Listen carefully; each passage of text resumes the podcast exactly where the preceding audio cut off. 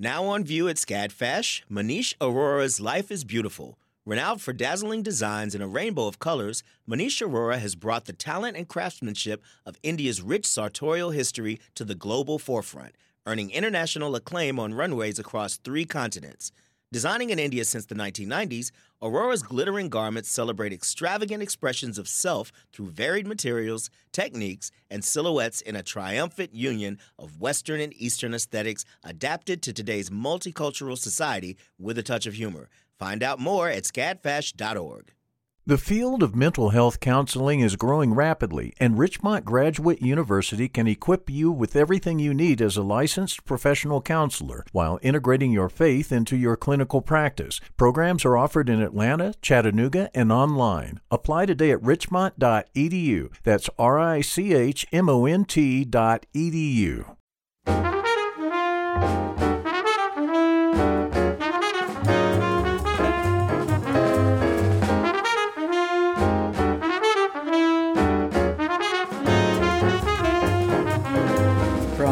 WABE in Atlanta, I'm Lois Reitzes, and this is City Lights. Thank you for listening as together we continue to navigate life during quarantine. Smith Farm at the Atlanta History Center has repurposed its garden from a museum showcase to a supplier of fresh produce. We'll hear about their partnership with Concrete Jungle to reduce the food insecurity faced by many Atlantans now. Shakespeare wrote, If music be the food of love, play on. The Atlanta Opera is nourishing the souls of those in nursing homes and hospitals with singing telegrams. Artistic director Tomer Zvulun will tell us more. First, supporting local farmers and eating healthy. Since the COVID 19 outbreak, fresh produce and meat have been more difficult to find in grocery stores. Food distributors and supply chains are working tirelessly to keep up with the increasing demand. Food industry workers remain vigilant to protect themselves and others who shop at these stores. An alternative to shopping indoors is to order online from your local farmers market. Community Farmers Markets has created a virtual farmers market where shoppers can order local and organically grown produce. City Lights producer Summer Evans spoke with the executive director, Katie Hayes, via Zoom. Here, Katie explains the partnership between community farmers markets and Jamestown, the property management company of Ponce City Market. Part of their vision was always to have a farmers market at the location. They have markets at other locations of theirs around the country, and food is obviously a huge focus of Ponce City Market. So we've been part of the conversation since the beginning and been very supported by Jamestown and the Jamestown Foundation. And it's a great partnership. It's a it's a unique market um, because it's mostly pedestrian um, and cyclist oriented when it's open in, in the regular season. But we've pivoted to be more online focused right now. And you guys set up right off of the Beltline, kind of like on the, is it the west side of Ponce City Market? Normally, yes, we do. Normally, we're in the shed right on the Beltline, but now we're on the front lawn on the North Avenue side while we're doing the pickup model. Can you talk a little bit about the mission of Community Farmers Market? Yeah, absolutely. So we started um, originally because we saw a need for more efficiently managed farmers markets. We wanted farmers markets to be sustainable in the long term. And at the time, they were mostly volunteer run and not super organized and not retaining a ton of information year to year because of being mostly volunteer run. So, me and a few other leaders in the local food movement, including Jonathan Tesher and Lauren Carey and Judith Winfrey, got together and decided to start community farmers markets um, because we wanted to make sure that farmers markets were around for the long haul and not just a trend. And over the years, our mission has always been focused on creating local food access. So, making sure that both community members have access to farm fresh food and also making sure that farmers have access to consumers. So we've grown a lot over the last decade. This is actually our 10th season in operation as CFM. And we now have five outdoor markets and our five fresh MARTA markets, which we co operate, um, as well as our crop cycle and now our website online platform. So we're just trying to create different food access points for both the consumer and the farmer. Even though many businesses have shut down due to COVID 19, farmers markets were deemed essential. How have farmers markets changed the way that they interact with their customers? Community farmers markets in general has been very proactive about being a safe place to buy your groceries. So, the Grant Park Winter Market was in operation when all of this started. Um, and we immediately looked around the country for best practices. We created hand washing stations that are mandatory for entering the market. We have the booths spaced out so that the vendors themselves are not in too close a proximity to each other. And we have lots of other safety protocols in place. For example, our farmers, um, one handles produce, the other person will handle money, so there's not cross contamination. We took a two weeks off as a pause while we got our online platform up and running and during the peak period of exposure. And we'll have even more safety measures in place. Everyone's going to be required to have a mask. You know, all of our employees will have gloves and be following proper proper safety protocol. Something else that we we realized from the very beginning that it was important in service industries like ours, people often come to work when they're sick because they're afraid they won't get paid. So we guaranteed that our staff would get paid whether or not they came to work so that people weren't forced to come if they were sick or scared. And so that's been good for morale. Definitely hard uh, to keep up with payroll, but we know that there's that our staff will not be coming to the markets if they're sick. So lots of safety protocols in place. And then we also built out our online farmers market. So it's shop CFM ATL and it's basically the largest a la carte local ordering system in Atlanta. And you can go on from Wednesdays and Fridays and order whatever you like. So you can pick out radishes from Mayflower and lettuce from Cosmos and shrimp from Middle Georgia. So you can you can pick out the different items that you like from the farmers that you normally would support.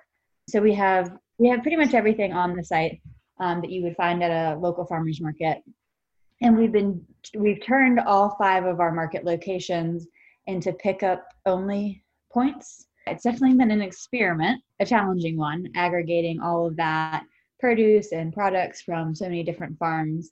And so we've been doing it so that the pickup is on wednesdays at each site. So we have a site in oakhurst decatur ponce east atlanta and grant park.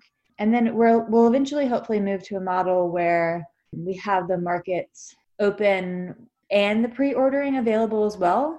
Again, we just want to create as many food access points as possible.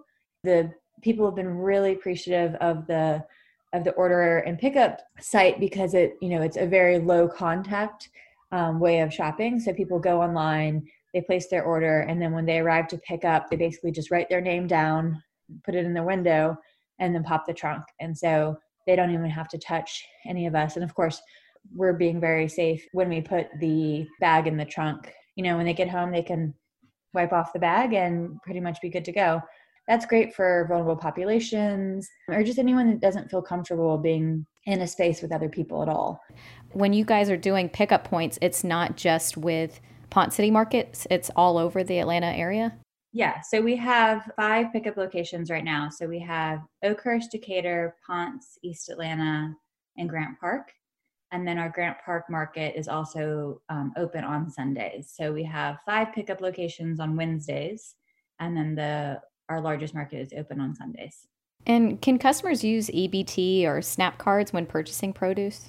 Yes, absolutely. We partner with Wholesome Wave Georgia and we double, well, we match the transactions. So if a customer swipes their EBT card for $20, we match that with another $20 for fresh fruits and vegetables. Um, and that's been one of our cornerstone programs since day one. It's really valuable, and it's even more so now with the increase of people who are on SNAP and applying to be on SNAP. Currently, it's not legal to take SNAP online or not able. Many uh, merchant services are not able to take SNAP online.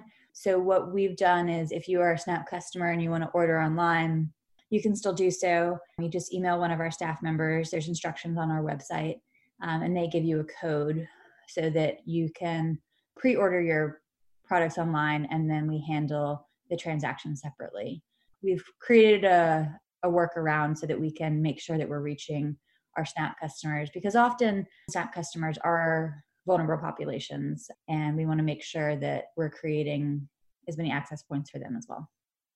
And speaking of vulnerable um, and despair populations that don't have access to food as easily, uh, Community Farmers Markets is also a partner with MARTA, and they have the MARTA Farmers Markets. How are you guys proceeding with that during this time? We are opening up one fresh MARTA market at a time starting in May and we'll have more safety precautions in place. So we'll probably have like tape indicating how people should social distance. We'll have some things that are um, more pre-packaged. We're also looking to partner with food pantries. We haven't finalized anything yet, but we hope to have alongside our fresh MARTA market with our fresh produce have some food pantry staples available as well for folks. About a third of our fresh MARTA market customers are EBT shoppers. And so I think it's really important for us during this time to be able to continue to provide our services. I noticed that some MARTA markets and as well as other farmers markets are kind of clustered on the east side of Atlanta. Are you guys exploring avenues to expand to the southwest side or the northwest side of Atlanta? The fresh MARTA markets are actually primarily in southwest and west side of Atlanta and the other our other open air markets are mostly on the east side. Um, but there are many wonderful food access points on the west side and southwest Atlanta. Um, Truly Living Well has a farm stand and market on Friday afternoons. There's a West End market that should be reopening this summer on Saturdays. There's a new farmers market that we're we've been consulting with, which will be at the Pittsburgh Yards facility, which is currently under construction. That market is scheduled to open up in June or July, depending on the, the virus and the construction schedule. So there's lots of opportunities to get fresh food on that side of town. There's also Aluma Farm on the Beltline. Um, that they have a farm stand as well, and they ha- accept EBT and have a sliding scale pricing. Um, and Patchwork City Farms has a CSA.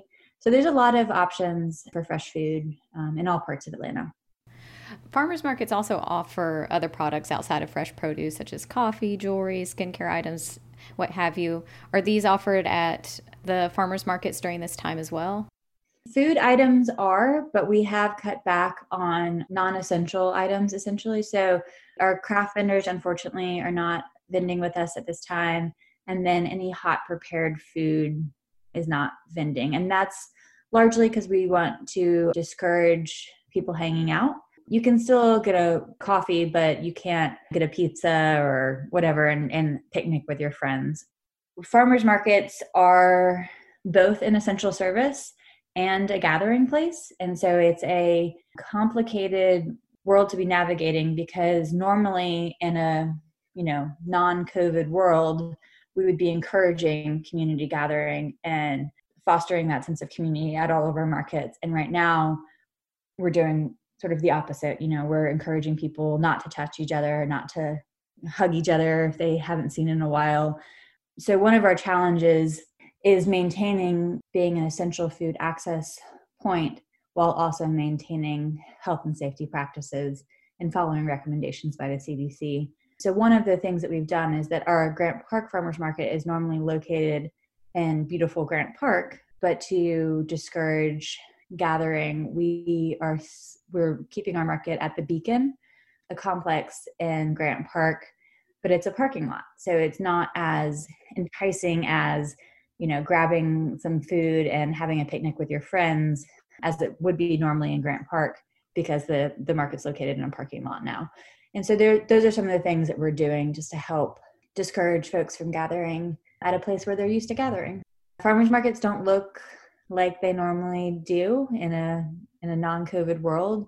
There's not people walking around and sniffing the produce and touching the produce and walking their dogs and hugging friends. It's not that scenario right now. It's, you know, people in masks picking out their produce, the vendors touching it for them, no dogs, no hugging. so it's less romantic than it normally is, I would say. But it's absolutely essential and critical that people have access to fresh food right now. It's definitely a balancing act because you want to provide these things, but you also don't want to encourage them to take those things and then be in a community together around people. You know, it's like, okay, take the food and this is what you need, but then go back to your respective places. You know, it's so it's so hard because it's, you know, one of the things that's wonderful about these community farmers markets that we've built is that people get to see all their neighbors and friends uh, and it really is a community gathering space in normal times. And so it's sad to not be able to do that, but it's really important that people are following CDC guidelines and being safe. Right. How has uh, COVID 19 affected the way farmers are transporting their goods from the farms to you guys who are handling it and then giving it to the customers? Our farms have always practiced good food safety practices but you know some of the things that have changed is just just a lot more awareness around sort of touch points supply chain um, that sort of thing. You know if one of our farmers had posted something on instagram cracking the sidewalk about how they had gone to a grocery store and seen people touching everything and they're like you know when you shop at our farmers market at our stand we're the people that have planted the food we're the people that have harvested the food and we're the people selling you the food. So like no one else has touched this food except for them. And every step along the way our farmers are practicing good sanitation practices to keep you know themselves and the customers safe. And so i think people are just more aware but our farmers always practice great food safety often better than you would find in a conventional food system because it is grown with care and um, tend to be smaller farms, less people working there. And all of our farmers are very conscious about not coming to market or you know being involved at all in the harvesting process if anyone's showing any signs of illness. And we're very lucky that none of um, none of our farms or vendors have reported having been exposed to or have cases of COVID 19. So we're very fortunate in our farming community. That's wonderful. With grocery stores having bare shelves due to an influx of people buying in bulk, how do farmers markets alleviate those disparities? Well, one amazing thing about farmers markets is because we have such a short supply chain, we're not running low on anything. You know, our farmers are growing more, they're harvesting week to week, and so you're always able to get what you need at the local farmers markets. Um, you know, we always have our produce, but also meat, and we have wonderful bakeries. And then there's also some, you know, some treats. Like we're not we're not limiting it to just produce and bare bones. You know, there's also um, on our website one of our vendors is doing like a DIY pizza making kit, and there's banner butter and delicious things like that that that aren't just just the basics. So we've got a little bit of everything, and so you know, for the past few weeks personally, I haven't been to a grocery store at all. Uh, and I've just been entirely eating local, and it's been delightful. Asparagus is in season, strawberries are in season, blueberries are coming in season. So it's quite a nice time to be shopping locally. And, you know, I've been able to feed my family for the last month primarily on local food. Katie Hayes is the executive director of Community Farmers Markets. The virtual farmers market is live Wednesday through Friday at shopcfmatl.org. This is City Lights on WABE Atlanta. I'm Lois Reitzes. Thanks for listening. The Atlanta Opera is lifting spirits in their favorite way members of the Atlanta Opera are recording singing telegrams. General and artistic director of the Atlanta Opera, Tomer Zvulun, joins us, along with artist in residence, Alvaro Mutate. Tomer, when we last spoke, you were on the front lines with the opera's costume and wardrobe departments making masks for Grady Hospital. Please tell us about this recent initiative. Who had the idea? This is a, a, series of initiatives that the Atlanta Opera is working on, and it's spearheaded by our Community Service Task Force. It's a, a company wide group of 10 employees led by our Community Engagement Director, Jessica Kiger. And basically, the purpose of this task force is to ask ourselves, what can we do as an opera company with the unique skills of the people that work for this opera company? What can we do to serve Atlanta right now? And so the first answer that you alluded to was creating PPEs, creating protective equipment for those who are in need in hospitals, nurses, doctors. The second initiative has to do with spiritual and mental connection with those who are in need again. And there are a lot of people who are in need right now when it comes to connection, to being heard, to hear stories, to hear the human voice and music. And so the idea of those singing telegrams take advantage of the amazing skills of people like Alvaro, our pianist, and our singers who are able to record themselves and send it to those who are in need. That's the basic idea. The telegram may be a term unfamiliar to younger people. In fact, the electric telegraph has been around since the late 1800s. Have you had to explain what a singing telegram is to any of your younger staff? Actually, no, because everybody knows what an email is. And a telegram is just an archaic form of email. And if you send it via email, then it's pretty self explanatory. Yeah, so it's a pre recorded singing greeting. Now, who are the lucky recipients? So there's a, a few groups of constituents that this goes to. It started as an experiment with the nursing home, uh, Lenbrook, which is one of our great collaborating institutions. And we send it to uh, folks in in that home, those who are not able to see their families right now, who are not able to connect with the people that they love.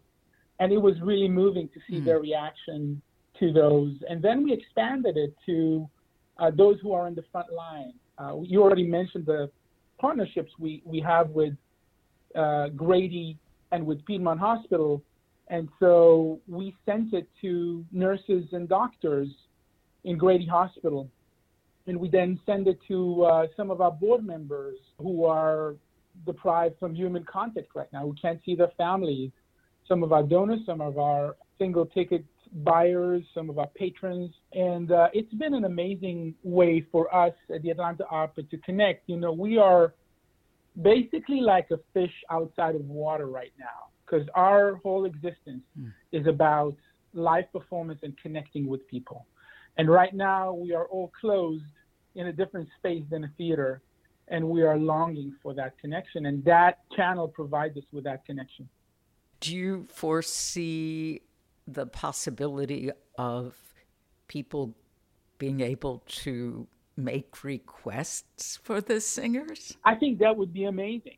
Uh, if we can scale up to that, and we are talking about that. I don't know how quick we can do that. I don't know if the resources resources that we have will allow us to do that, but that certainly is something that came up, and we would love to follow up on it and maintain our connection with the community right now.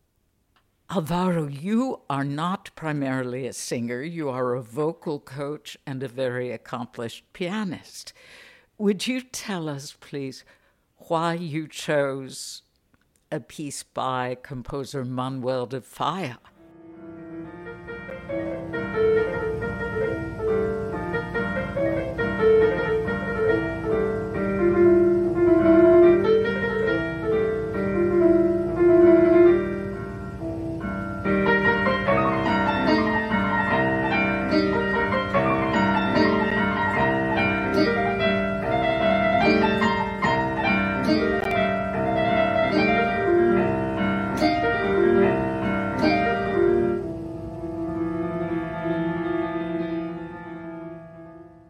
Manuel de Falla's Ritual Fire Dance is a piece that has accompanied me for a number of years. He grew up in Cadiz, in Spain. Manuel de Falla is also from Cadiz, and he's certainly been a staple of the music that I've been exposed to as a listener or as a performer when the United States became my second home, uh, of course, in the middle of this crisis, I was looking at both sides of the pond and seeing the impact that this crisis had had not only in one geographical environment, but also back home in Spain, family and friends, to reconnect with a piece that had given me so much as Falla's Ritual Fire Dance seemed the best message, uh, message of uh, care and love that I could muster through music and it's such an impassioned composition, so characteristic of Spanish music, just wonderful.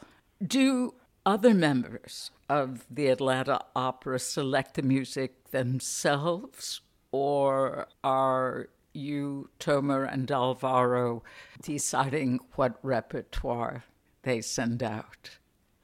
We've gone about it in a number of ways. Some people that we have been recording singing telegrams to, for example, had come to some of our concerts and performances and had seen us perform pieces that had become staples in each one of the singers' repertoire.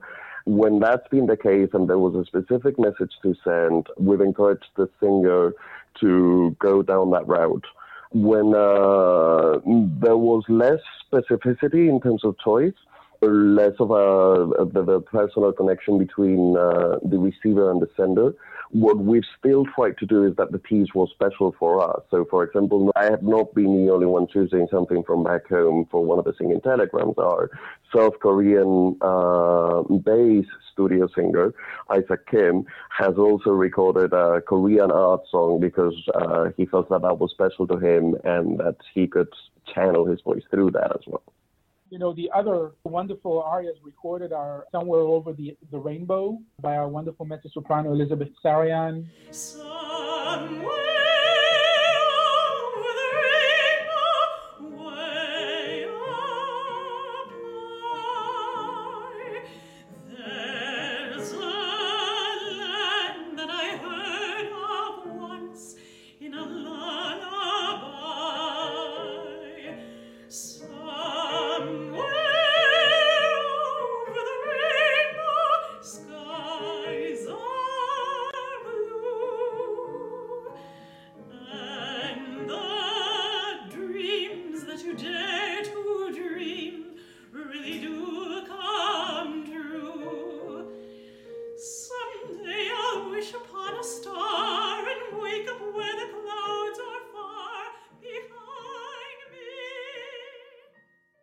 There's a combination of uh, well-known American songbook songs and arias. Tomer, I think back on your presentation of the World War I drama Silent Night and your outreach to veterans. More recently, the opera's production of Dead Man Walking involved public conversations about the death penalty.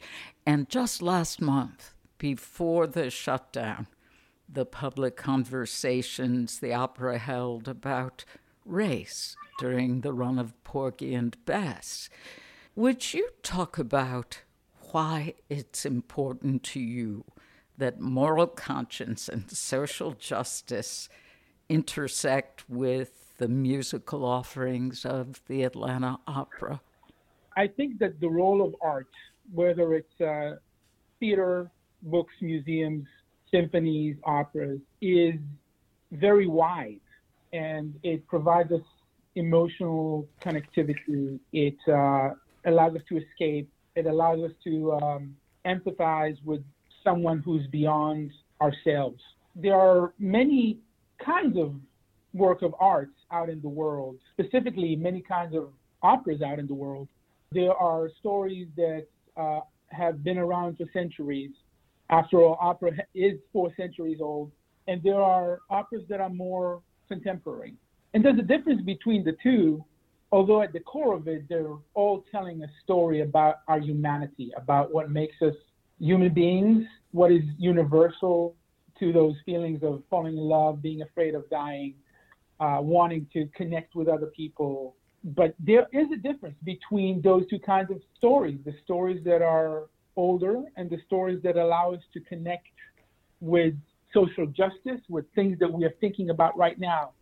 So, for example, if we are we have a season that includes La Boheme, Aida, and Rigoletto, we are connecting to those century-old masterpieces that are dealing with all those issues, those important issues of parenthood and love, etc.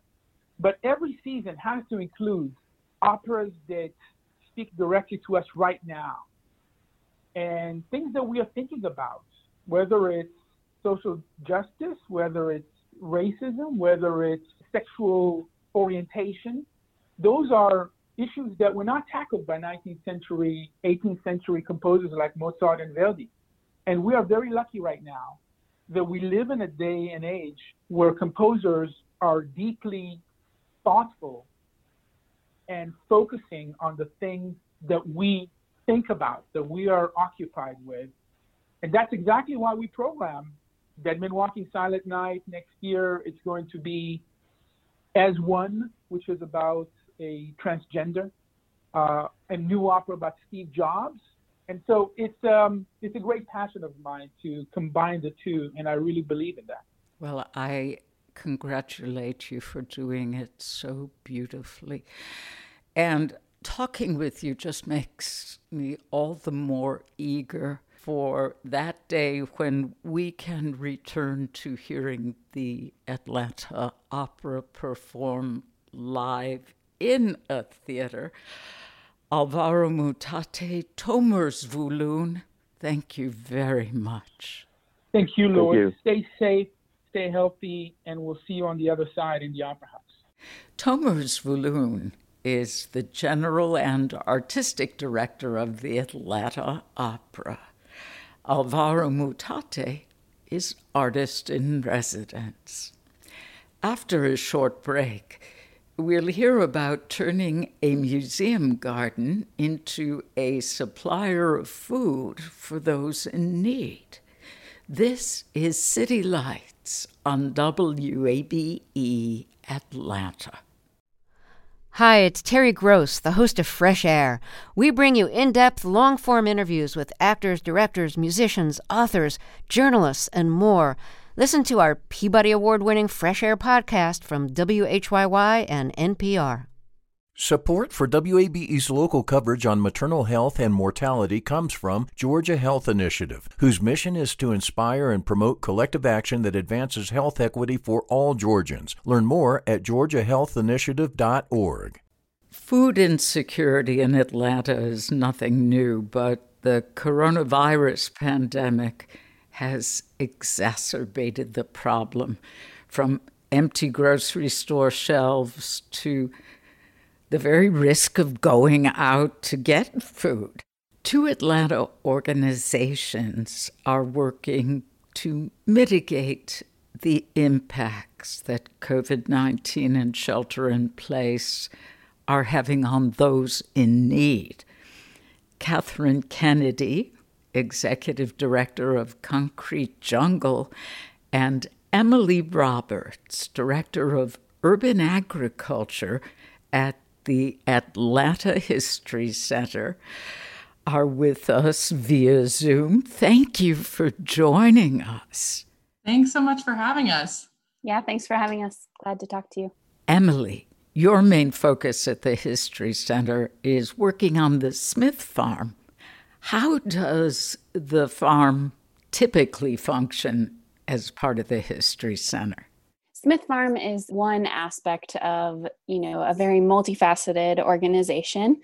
Atlanta History Center has historic houses, collections, of course, the museum with all of the exhibits, programs, and community initiatives, um, and of our archives. And I work for the Goizueta Gardens and Living Collections, and of course, as an institution that preserves and collects artifacts that helps tell the story of Atlanta throughout history, this includes um, living collections, so plants and animals.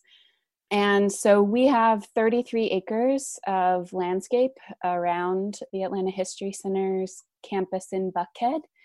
And that includes a variety of cultivated gardens and a preserved woodland area. And we have diverse plant collections and our heritage breed animals. And the Smith Farm is just one part of that. So, Smith Farm is a um, representation of a working slaveholding farm of the Atlanta area in the 1860s. We have historic buildings that were moved here about 50 years ago for preservation purposes, and the landscape represents that era. We have historic varieties of crops in the fields, an enslaved people's garden, a kitchen garden, and a swept yard that's by the house that's planted with heirloom flowers. And then, of course, uh, we have a bunch of outbuildings to represent what this farm would look like, sort of on a postage stamp. It's not as big as what the Smith farm was originally. But surrounding all of the outbuildings are naturalistic native plantings, you know, meadows of native grasses and wildflowers. And then we have the family favorite of heritage breed sheep, goats, chickens, and turkeys that also live on the farm. So, my job is to curate and manage those living collections on Smith Farm to promote an understanding of what life on a slaveholding farm in the 1860s would look like. Now, despite the fact that Smith Farm is a living representation of how a farm in 1860s Georgia would have appeared, as you described, you are responding to the present regarding the pandemic. What has changed at the farm since shelter in place began? You know, I grow for educational purposes. The landscape at the farm is a tool for historic interpretation. And I am not primarily a production farmer. I'm very lucky. I always say I have the best job because I get to be a farmer who doesn't have the pressure of production. But if my job is to grow things to educate people and there are no people to come and see to educate, then I have the ability to make some changes. And what there is a need for is food. All of the vegetables that I grow on, on Smith Farm are heirloom or pre-heirloom varieties, so they're not necessarily high yield, but I I do produce some food that doesn't always get cooked in our open hearth kitchen. And so I had already I talked to Catherine last fall about this growing season, maybe having Concrete Jungle help us identify some places where our food could be donated. And then the beginning of this growing season just happened to coincide with the outbreak of COVID 19. And Concrete Jungle sent out this email about the work that they were doing, how they were responding and about how food pantry partners were letting them know that their need was increasing and the food that they were getting was declining. I'm sure Catherine will tell you more about that. And I just thought, well, okay, so I don't have a ton, but I have something and a little bit can contribute to something larger, right? So uh, luckily, I already had this relationship with Catherine, and so I was able to just reach out and say, hey, I have a little bit do you want it? And she said yes. And so we just have worked it out to where I've been able to take, with three deliveries so far, take 87 pounds of produce from our farm to the grocery delivery service that they have started. Well, that is wonderful.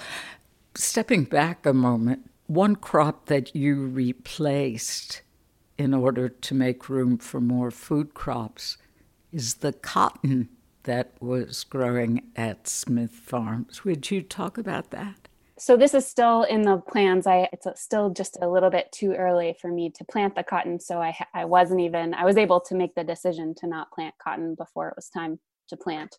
But again, you know, with the role of Smith Farm being to you know help us understand in particular understand the horrific nature of enslavement in this area cotton is a plant that we have grown on Smith Farm because of its intrinsic link to the violence of enslavement in this area. And it helps us tell that story in a specific way. So, cotton is something that is important to us to help tell that story. But again, without the people to see it, I have the ability to make some small adjustments and decided with, you know, the permission from the people who help me make those decisions to not grow cotton this year and instead use the space to grow things like turnips and okra, which grow very well in this area and they're high producers and can help feed people. And that's something that's good for us too. Cotton is a very intensive plant. It depletes the soil. So it's good for it's good for the ground too. It's good for the soil on the farm to take a break from growing cotton. What are you harvesting right now? Right now it's all greens for the most part, leafy greens and some root vegetables. And luckily, one thing that I grow a lot of at the Atlanta History Center is sweet potatoes. And I had a lot of sweet potatoes that I harvested in the fall that I had kept in storage safely. So we had some storage sweet potatoes that I was able to deliver as well. And that was 27 out of the 87 pounds was sweet potatoes. But then the others, that's all it's a little bit of lettuce, but mostly it's things like collard greens and turnip greens and kale and spinach and chard. One thing that I do is save seeds. Some things are easier to save than others. Okra seed is a relatively easy thing for me to save. And so I have an abundance of okra seeds. And so I'm working on packing those up into individual seed packets to put into those grocery deliveries. And okra is something that you can grow in almost any soil. And it's a very hardy, relatively easy thing to grow. And it does produce quite a lot. Now, you've partnered with Concrete Jungle in order to provide food to those in need. Would you tell us how the partnership came about? So, Concrete Jungle helped out with the ALFI fruit tree sale last year, and Catherine taught a class about fruit tree care that I went to at the at the fruit tree sale last spring. And I guess that's how I first met Catherine and talked to her a little bit about what I was doing and about the fruit trees that we have at the Smith farm. And then from there, I, you know, got on their email list and seemed like a good place to partner with for our purposes. Catherine, I remember when you visited us when you were on City Lights the first time, and it was just fascinating. It was wonderful to hear all that you were doing with urban gardening and, and educating us about how much food there is surrounding us. Concrete Jungle regularly works with food pantries to provide fresh produce to those in our area who experience food insecurity. Before the pandemic, what did your day to day operations look like? Our main focus and our bread and butter, and the reason we started is because there are so many fruit trees all over the city that are producing fruit and it's falling on the ground and going to waste. And I think right now people are probably starting to see that the mulberries are dropping and the sidewalks are starting to turn purple. Our work is entirely seasonal, so it kind of just depends on the time of year. But starting now and or starting in May and going through November, we're picking fruit all over the city, but we're also going out to farms outside of the city and gleaning from what they have at the end of the season or if they have excess. And pretty much entirely year round, we're growing vegetables on our farm in Southwest Atlanta. So no two days look the same, but it is all focused on getting as much fresh, nutritious food as possible into our soup kitchen and food pantry partners. Can you talk about what the impact of the pandemic has been on those in need?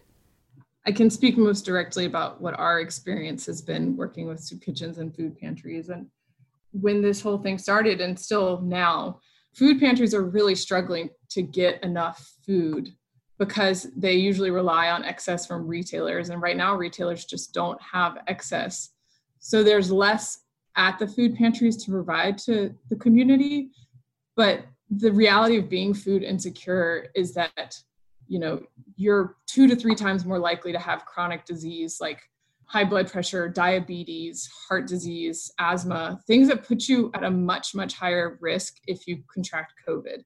For us, the right thing to do was to eliminate the need for as many of these high risk clients uh, going to food pantries as possible. So we kind of did this dramatic flip. And instead of just being sort of the producer that brings the food to the food pantries, we're now producing food, aggregating food from amazing partners like the Atlanta History Center, and we're actually distributing it out into the community.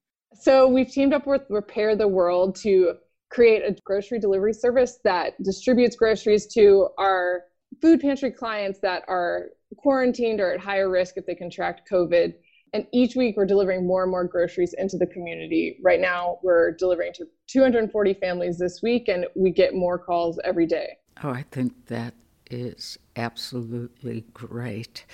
What sort of comments are you getting from those who are providing the food and those receiving it? Uh, honestly, Lois, like the outpouring of requests for food, but then the incredible gratitude from the folks that have received food has been so overwhelming. You know, we get letters in the mail, I get texts from numbers I don't know of people just saying, you know, thank you. This is a really scary time because of XYZ condition I have, and to be able to be safe and know reliably I'm going to get groceries every week, you know, makes me feel like this time is less scary, less crazy. You know, also, we have engaged 350 volunteers to do this. This is by no means an operation powered by me. There is an incredible community behind this. It's very easy to feel kind of powerless in this time. And so I think folks are excited to feel like they can do something to help contribute and make this moment a little bit less hard for people in need. Oh, yeah. Are you teaming up with other unexpected sources of food similar to the Atlanta History Center? Yes, we've been so lucky to have the community show up in all sorts of ways and random people sending Instagram messages saying that they want to sell their artwork and donate the proceeds to us. And then farms like the Atlanta Botanical Gardens, Good Samaritan, Dayspring, which is a farm out in Athens, have all provided food for us. And we're continuing to kind of explore because there's also, you know, a big issue with farm waste on larger scale farms outside of the city. And we're in a good position to kind of work with farms to glean or either you know use existing relationships to hopefully reclaim some of that larger amounts of uh, farm produce that's going to waste for one reason or another right now is your organization still foraging for food now? So we still have our farm days, but mulberries really just started dropping this week. So we will pick mulberries. We're exploring whether we should give folks the tools to do it on their own or if we can do socially distant picks. Farming is easy to do socially distant because there's space and you know you can go and hoe this row over here while you're weeding over on this other row but with one fruit tree everybody kind of has to be in the same space to pick it. So we will continue to forage because you know we hate to see the food go to waste. We're just not exactly sure what that's going to look like as of yet, but we got to figure it out soon because it is mulberry season. You mentioned efforts such as artists selling work and donating in turn the money to you. The History Center and Concrete Jungle are both nonprofit organizations, which means limited staff and resources. What can people do to help you provide food to those in need. What what can those of us listening do to help out? We are really lucky at the Atlanta History Center to be a membership organization, and our members are very generous. Of course, you know, we will always take more members, so become a member of the Atlanta History Center. All of these things, all of these ways that the community is coming together is something that the Atlanta History Center is interested in hearing more about because this is a moment in history. So we have our Corona Collective, which is an invitation for anyone to submit examples of ways in which our community is responding in this moment for a future exhibit about what happened in Atlanta during COVID 19. So you can go to our website to learn more about that and to submit digitally. For Concrete Jungle, there's lots of ways to get involved. You can volunteer, you can sponsor a family You can donate directly. You can come up with any sort of idea how you want to sponsor. There's a woman that is running for 24 hours and she's going to have people sponsor every hour she runs and then she's donating money to us. So I think this is an amazing time where people are being so creative and putting the things that they're passionate about or good at to, you know, extra good use by supporting local nonprofits. All that to say, any wackadoo idea is welcome, but we have information about getting involved, volunteering, sponsoring, or financially supporting at concrete-jungle.org forward slash COVID 19 response. Concrete Jungle's executive director, Catherine Kennedy, and director of urban agriculture at the Atlanta History Center, Emily Roberts, talking about what their organizations are doing to provide food to those experiencing food insecurity during the COVID 19 pandemic. You've been listening to City Lights, our daily celebration of Atlanta arts and culture. We'll be back tomorrow at 11 a.m. Our producers are Summer Evans and Ryan McFadden. Kevin Rinker is our engineer, and I'm Lois Reitzes. I'd love it if you'd follow me on Twitter at L O I S R E I T Z E S. City Lights is now a podcast. Please check it out wherever you download your podcasts. Thanks for listening to 90.1 WABE, Atlanta's Choice for NPR. Have